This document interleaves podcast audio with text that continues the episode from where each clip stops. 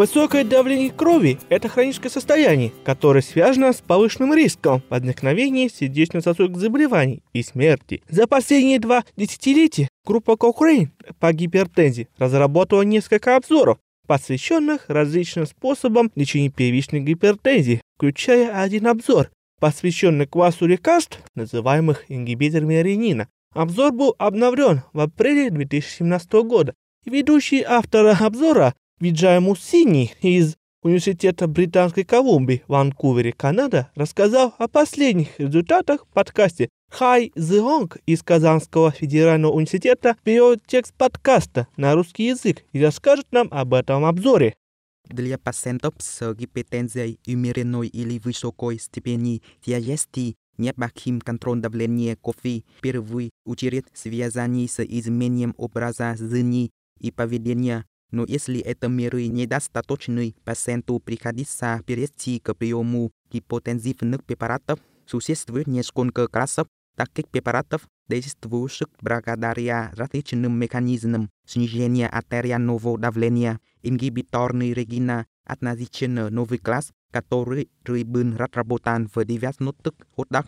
Vnataše moment tonker adin ingibitor regina izuchen iodobren de lelichenia gipetorni et alis kiren. Avtori pravili etot abzor stobi kalichestvina opredelit naskonker effektivna alis kiren sinjayet davlenia iisedovat ivoniet brago priatnie effecti Avtori Dabavili resultatui piati novik Isiluvani với etam Atnovlenia, Abzora, обновлении обзора, и теперь он включает 12 рандомизированных placebo-контролируемых исследований, в которых приняли участие почти 7 с половиной тысяч родлых. Большинство процентов были белыми. В испытаниях оценивали дозы алискирена от 75 до 600 мг в день при средней продолжительности лечения 8 недель. Все исследования были профинансированы производителем препарата компания Novartis, авторы оценили их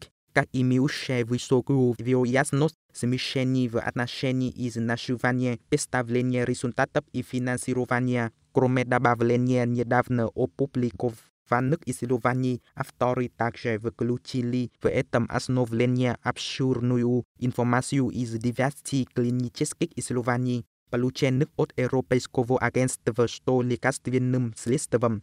Также были включены данные из неопубликованного исследования, полученном из базы данных результатов клинических исследований Novartis. Эти отчеты о клинических исследованиях позволили авторам более подробно изучить методы и потенциальные смещения испытания, а также получить более полные данные о вреде.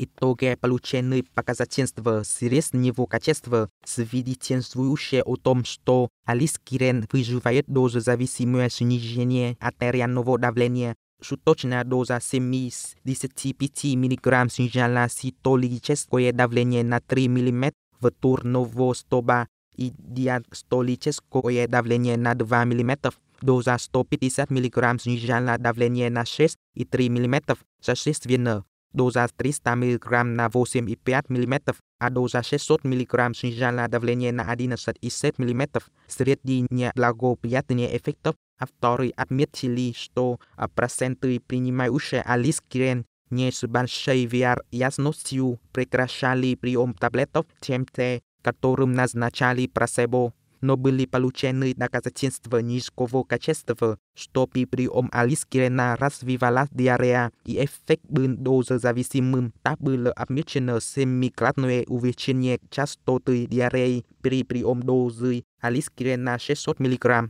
Таким образом, алискирен является единственным препаратом класса ингибиторов регина, которые были изучены и одобрены для лечения гипертензии в настоящее время. Это систематический обзор показал, что лучше, чем плацебо по снижению артериального давления, но его действие аналогично эффекту, наблюдаемому при приеме препаратов других классов при использовании максимально рекомендуемой дозы. В других аспектах так как побочный эффект алискирения лучше, чем других доступных в настоящее время лекарств. Однако диарея развивалась раньше часто при использовании алискирена в дозе 600 мг. Если вы хотите больше узнать о пользе и вреде арискирена, просто зайдите в библиотеку Cochrane по адресу cochrane.com и наберите в поисковой строке ингибиторы ренина и гипертензия.